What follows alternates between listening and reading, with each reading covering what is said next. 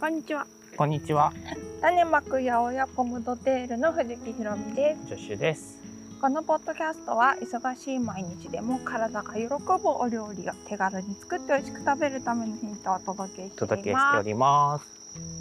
はい、ということでどんどんピーヒャラ始まりました。イエーイイエーイイエーイイエーイ。今日はご機嫌です。イエーイ。なんでやろう。まだシラフです。全然シラフです。ほら今月さ筑波会議に出るじゃん。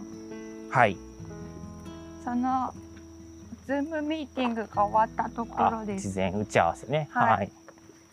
つくば会議っていうのはなんかつくば市とかつくば大学とか、そういう研究施設がね、主催しているなんかつくば初のダボス会議的なので、こう未来を作る技術をみたいな、なんかそんなテーマの会議です。そう聞くとなんか凄まじく聞こえるけど、いやすごいと思うよ。イベントとしては結構大きいからさ、そこのいろんなセッションのあるね、この一枠に出るから、そうなんです。研究者の方にお誘いいただいて、夫婦で登壇させていただくことになっちゃったので、そんなこんなで毎日緊張だよ。緊張、全然緊張してない。全然緊張して。もうやだこの人。全然緊張してません。まあでも顔合わせ的にね、はい、当日同じセッションで登壇される方々と、今日はミーティングしてました。その後なのでちょっと開放感があるんですよ。はい、開放感あるよね。空も綺麗だし。ありますね。すごいですね。綺麗ですね。相変わらず虫の声もすごくて、そうね、本当に秋っぽいよね。本当なんか急に秋めいてきたね。9月だよ今日から、9月です。そうだからね、もう稲刈りも徐々に始まりだす頃です。はい、もうだって始まっているよね。終わっているとこあるもんね、目の前の田んぼでも、ね、あれ目の前でそんなとこあった？あった。あ、本当。もう稲刈り数日前してたよ。あ、そっか、あれね、田んぼもさ、そのほら全部いっぺんにさ、こう田植えができないから、徐々にね田植えも始まって、その順番に稲刈りも進むんだろうね。そうだね。あと稲の品種で、栽培に時間がかかるものから早く育つものまであって、それでいろいろ。あれだね、パッチワーク的に田んぼがなっていく時期だね。そうそう。黄金色とちょっとまだ緑がかってるとこと、稲刈りはあると茶色になってみたいなね。ね、なんか農業ってさ、本当にその業としてやってると特にそうだけど、なんか製造業に近いというか、やっぱこう、生産性というかね、こう段取り大事だよね。段取りは大事だよ。なんか自然のままにってなってたら多分生活できないんだろうなって。いうのは思ったりします。まあ、とはいえお米農家さんもね、専業でやってる方は少ないでしょうから。そうなんですよね、実はね。そんなこんなで秋になってきたので、お野菜も変わってくるのかしら？そうですね、もう本当に夏野菜があちこち終わるね。だいぶ終わるね。そう、夏よりも今週で終わっちゃうかな。やっぱりでもあれだよね、その農家さんというかさ。家庭菜園と違ってさ、こう木がやっぱ疲れてくるとやっぱ一回次の作付けの準備しないともったいないもんねってこともあるのかな。あ、なんかその最後までギリギリ取るようにってこと。ああ、まあそうだね。それこそその、ある意味で効率とか、あと知力とかっていうのも考えて、なんかこうバトンを渡していく、先を考えると、っていうのはあるかもしれないですね。それはそんな気がして、なんか家で作ってると、まだなんか身がゆっくりだけどつくねみたいな、最後まで待っちゃうよね。頑張って待ったけど、石なすちゃんだったみたいな。そう、これやってたら多分お仕事でやられてる方は成立しないなっていつも。そうだね。さっさと片付けないとっていうな。そうね。それで、今週のポイントはレンコンが始まったんですよ。レンコンなんかそれって早いのって早い。あ、なんか実はもう1週間早く農家さんからは始まっていたんだけれども、タイミング的にね、なんかやっぱり8月のうちに始まるでもみんななんかこう暑すぎて、気持ち的にね、また夏野菜楽しみたいかなって。ああ、レンコンってなんだ、夏っぽくない冬、やっぱり一番美味しくなるのは冬なんで、こう根菜で、他の根菜と一緒で、やっぱり寒さ当たると甘みが増してとかっていうものなので、はい、まあちょっと走りの時期ってことだね。そうですね。こう初物感はすごいあるよね。まあでもって言ったら変だけど。美味しかったよ、この間食べさせてもらった。美味しかったね。シャキシャキ系。そう。やっぱこの最初の出始めの頃っていうのはまだなんていうのかな、さっぱりいただけるイメージで、こう薄めなスライスすると、うちなんかね、よくパスタ茹でた後のさ、残りのお湯でいろんな仕込みするよね。はい。それはね、本当大事でパスタ好きだから、結構お昼とか手軽だし、よく茹でる乾麺を茹でるんだけど、野菜もたっぷり食べれるから。そうだけどパスタのお湯って、まあ、結構たっぷり、のお湯で茹でるじゃない、比較的。しかもお塩入れてね。お塩入れて、でまあ例えば10分とか茹でてさ、それでさそのお湯捨てちゃうのがさ、すごいもったいない。そうなんですっていつも思っちゃうから、うちの場合は。こう下茹でが必要なお野菜を、待機してるよね。なんていうの、パスタに使わなくても茹でちゃうの。そう、パスタ揚げて隣でこうせっせとこう仕上げてるところで、まあさっと茹でるようなお野菜とかを投入するっていうね。これすごいなんか納得感がある。そうだからランチにパスタ、お昼ご飯にパスタ食べることが多いんだけど、そうやって夕ご飯の下ごしらえをするみたいなことが多くて。でこの間もね、レンコンのスライスをパスタ茹でた後のお湯でシャバッとね、こう湯通しみたいな感じで、通してシャキシャキの状態で、そこにまあでもパスタのお湯って結構塩が効いてるから、本当に甘酢とかの方が合いそうだなと思ったんだけど、その日はちょっと梅酢であえちゃったね。美味しかったよ、すごい。塩味もそんな強すぎる感じもしなかったし、海苔かけてね、めっちゃ美味しかった。おにぎりみたいって言ってた。私が海苔が好きすぎるからいろいろ海苔合わせちゃうんだけど、あ、海苔足りない今日って思うといろんなのにかけちゃうんだけど。海苔中なんだよ。海苔中ってないやね。レンコンの茹でたもの。しかも青のりと海苔と2種類の海苔をまぶしてですね、梅酢をかけたらおにぎりみたいだったダブル海苔だったね。梅と海苔の香りで、そこにレンコンのシャキシャキが挟まって、ちょっともっちりしながらシャキシャキみたいな、なんか歯ごたえとすごい美味しいよね。美味しかった。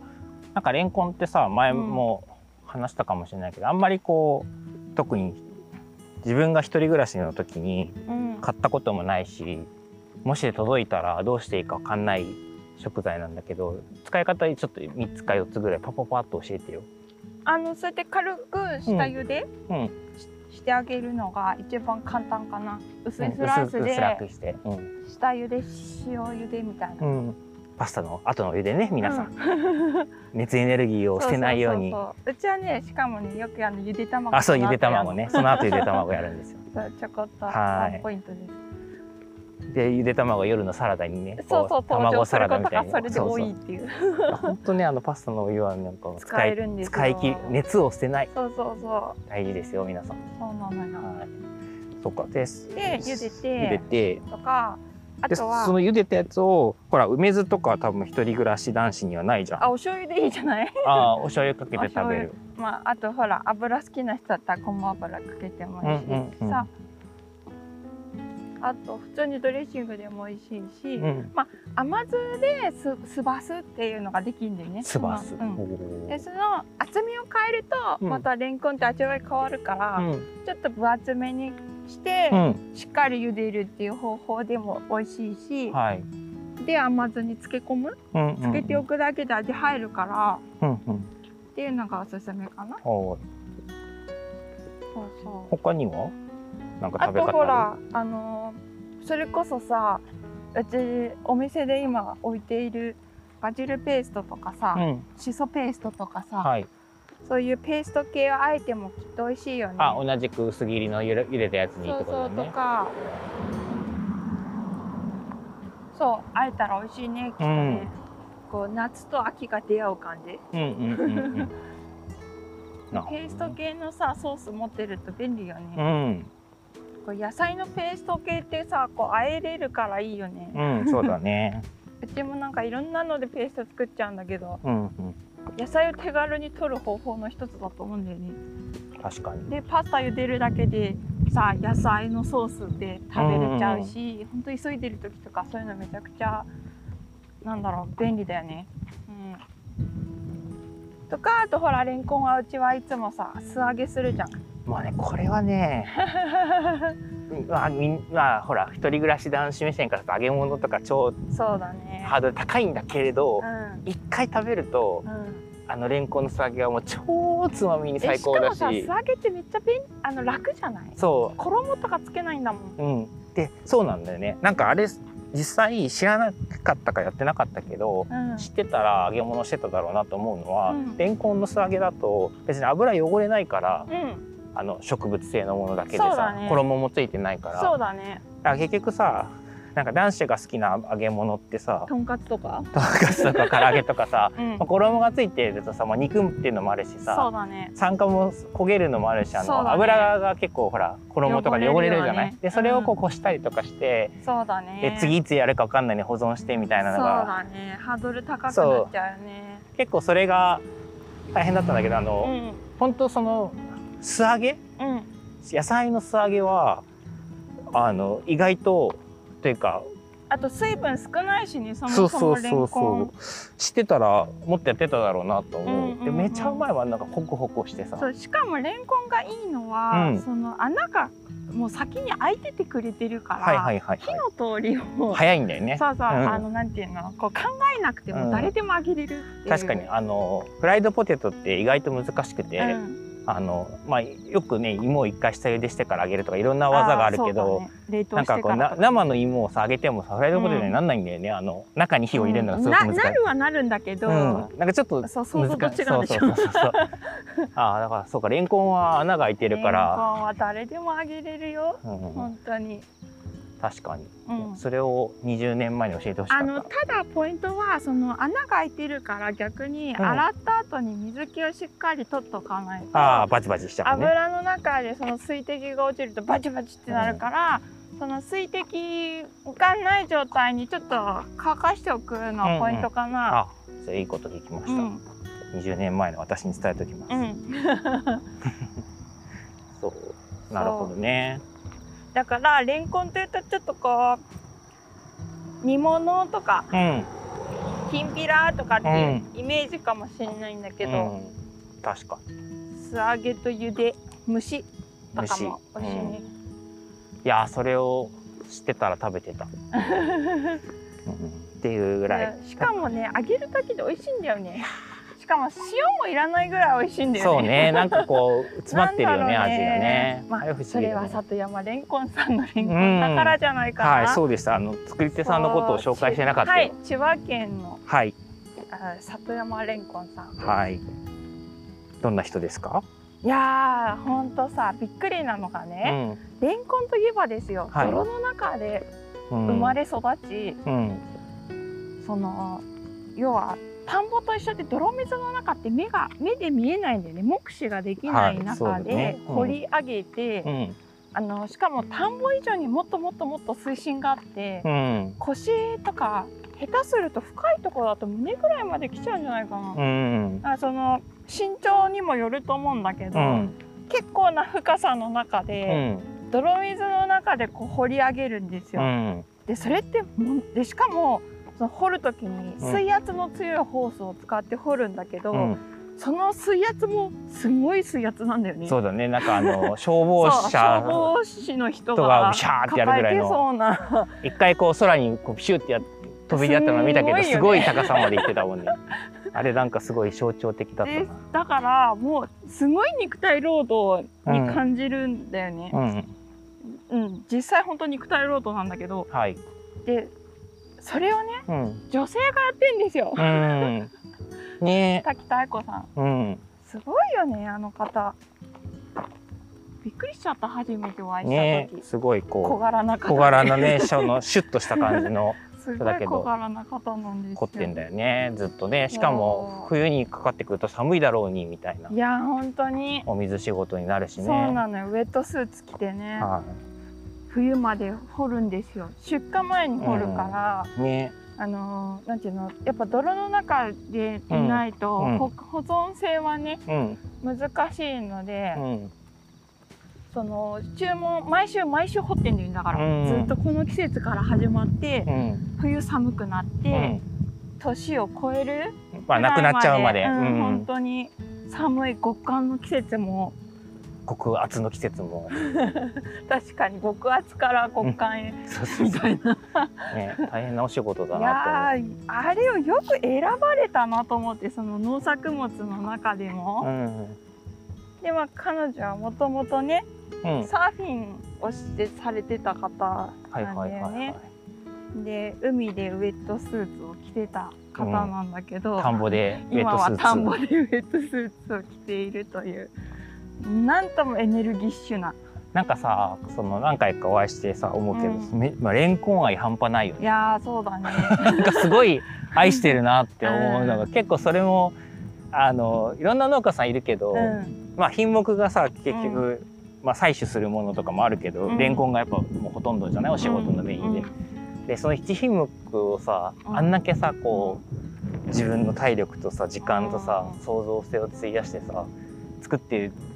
楽しそうっていうのが、だから楽しそうなんだよね。明るいよね。そう。なんかこう、いや、しんどいっすみたいな人もたまにはいるじゃん。結構作業は大変なんだけど、まあしょうがなくやってますみたいな人もいるけどさ。なんかすごい快活な感じで、楽しそうにやっているのをいつも見て。まあ、そんな中でもやっぱ大変なこといっぱいあるっていうのは、お話伺ってると感じるんだけど。ほら。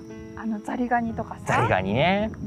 ちょっと説明してよ、ザリガニが大変な理由。なんかもうザリガニさん、やっぱ沼っていう水生まあ動物って言えばいいのかな、水生動物、まあ昆虫の一つなのかな、ザリガニは。節足動物かな。節足動物。どうなんていうの。甲殻類か、ちょっとわかんないや。で、まあザリガニさんが寄ってたかって集まってきちゃうわけよね。農薬も使ってないので。はい。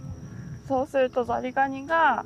まあこれも美味しいよっつって、うん、レンコン食べちゃうんだよね。なんかレンコンの実を食べるんじゃなくて、なんか花、なんか初期段階を食べるって言ってたよね。だから葉っぱが出てこなくなっちゃうんだよね。そうだよね。その太った実をうちらが食べてるものを食べるんじゃなくて、そうだね。葉っぱが出てこなくなっちゃう。そうすると、まあもちろんレンコンも、なんだろう、生まれない。ポコポコ生まれなくなっちゃって。身が太らないみたいなことになっちゃうね。でそれを一個一個取るんだよね。そう、そのザリガニを捕獲するのに、うん、こう網の中にスルメを入れて、うん、それをこうオラオラって言って、うん、かかったら、それを引き上げて、ソリで運ぶみたいな、アナログで取ってんだよね。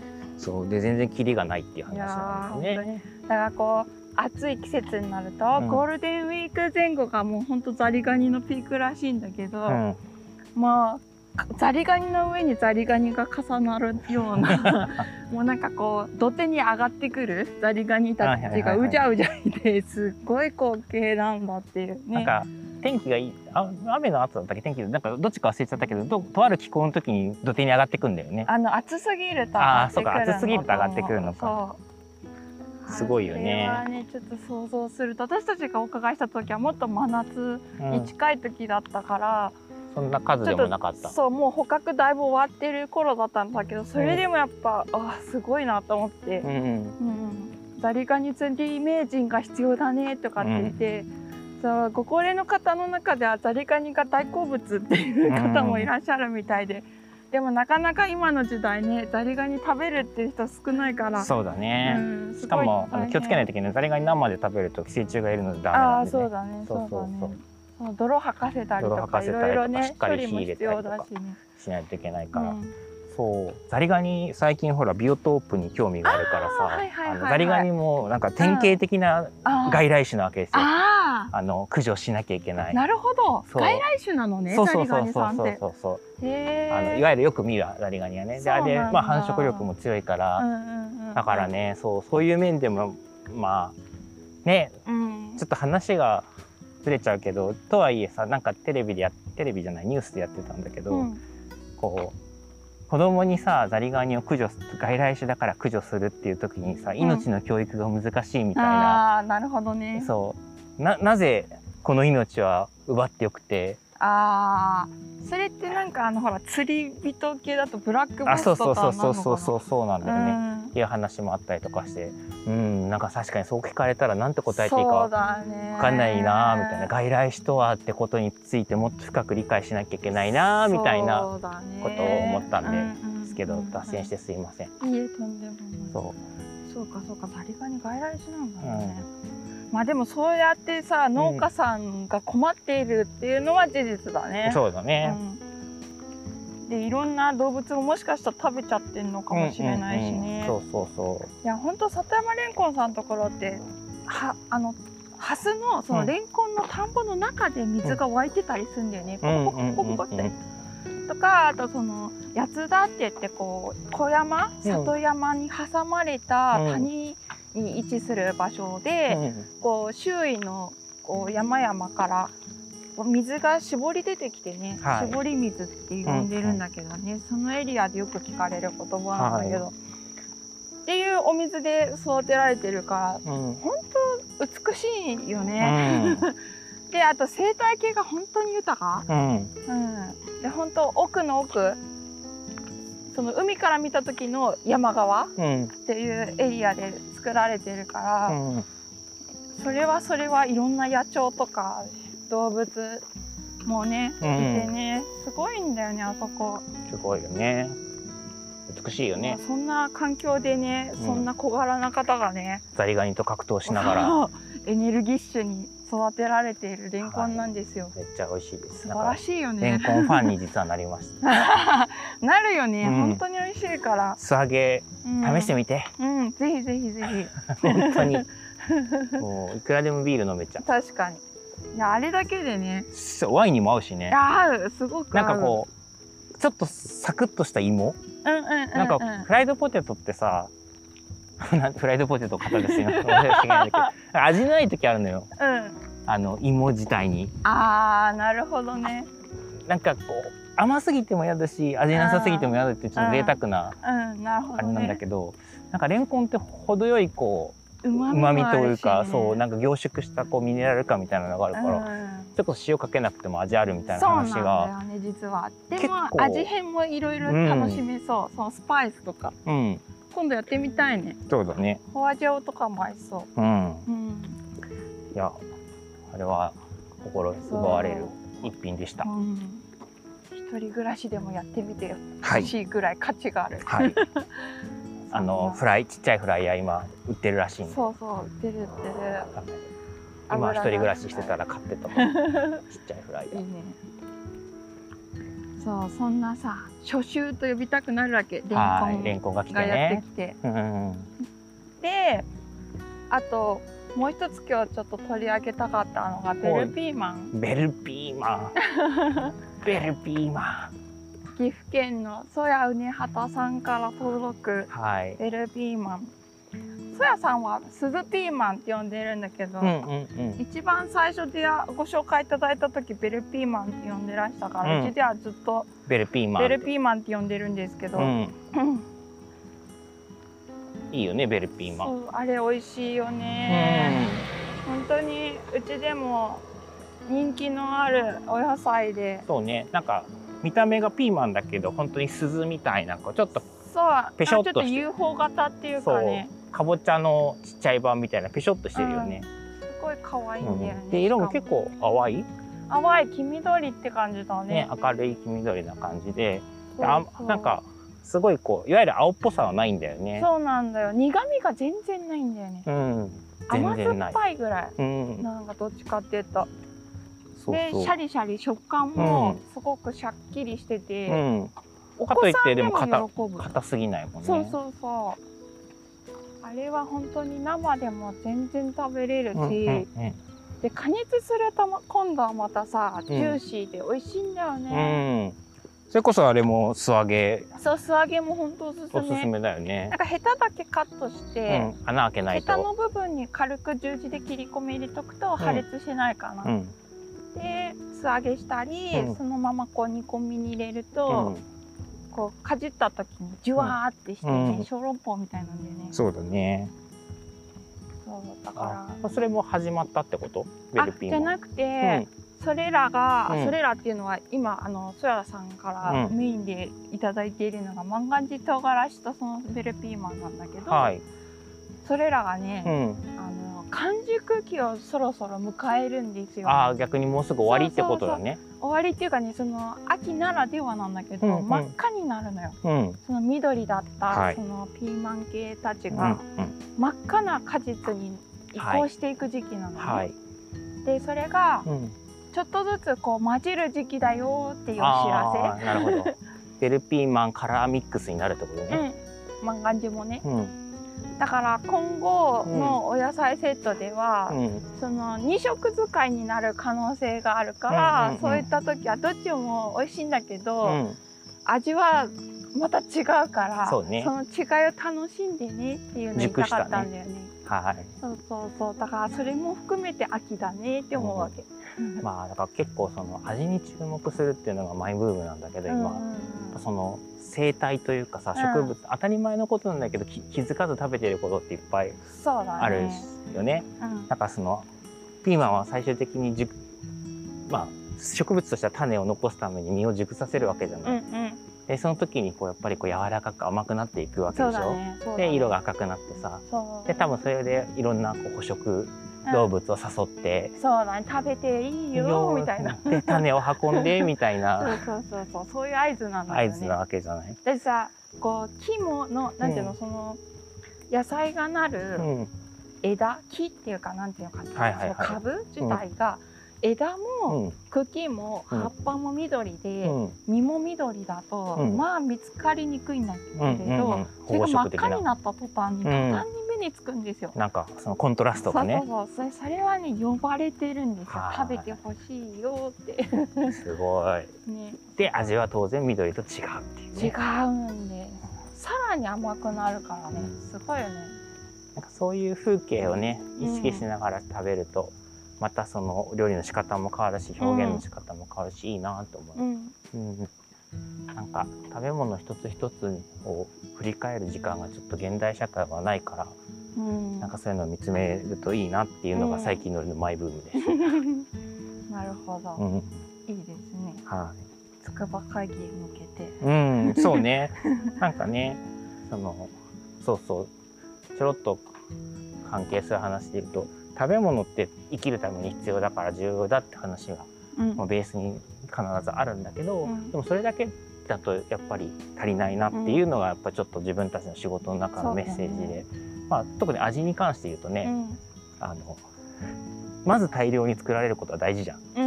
植えちゃうから。そうそうそう、植えないために。でも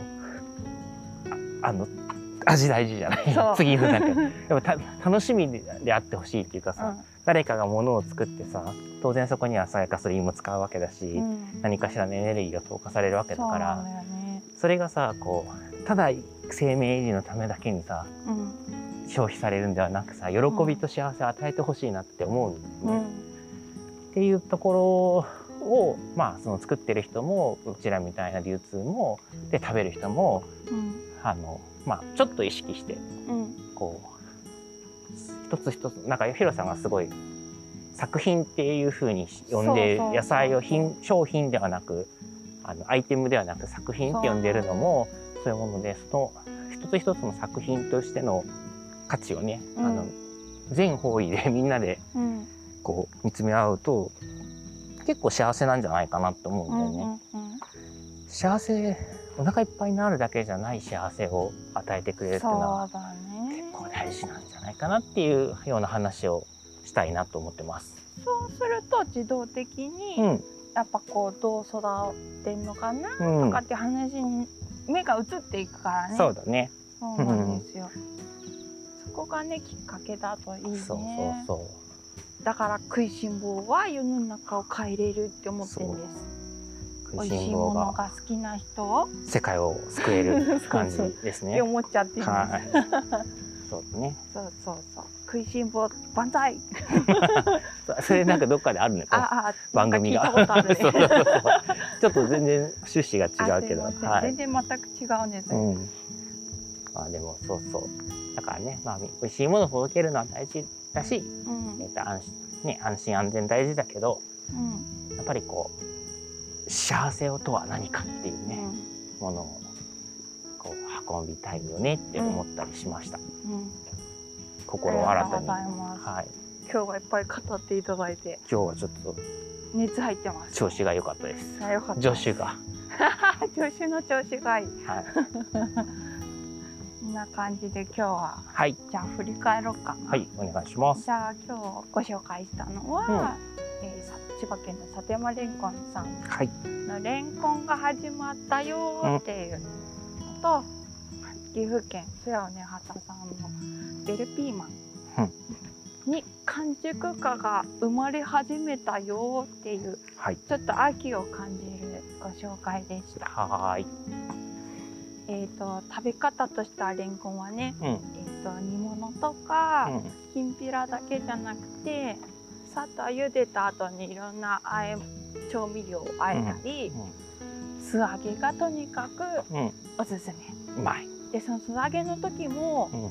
輪切りスライスじゃなくて、実は乱切りにするとそれ大事だった。味が変わるんです。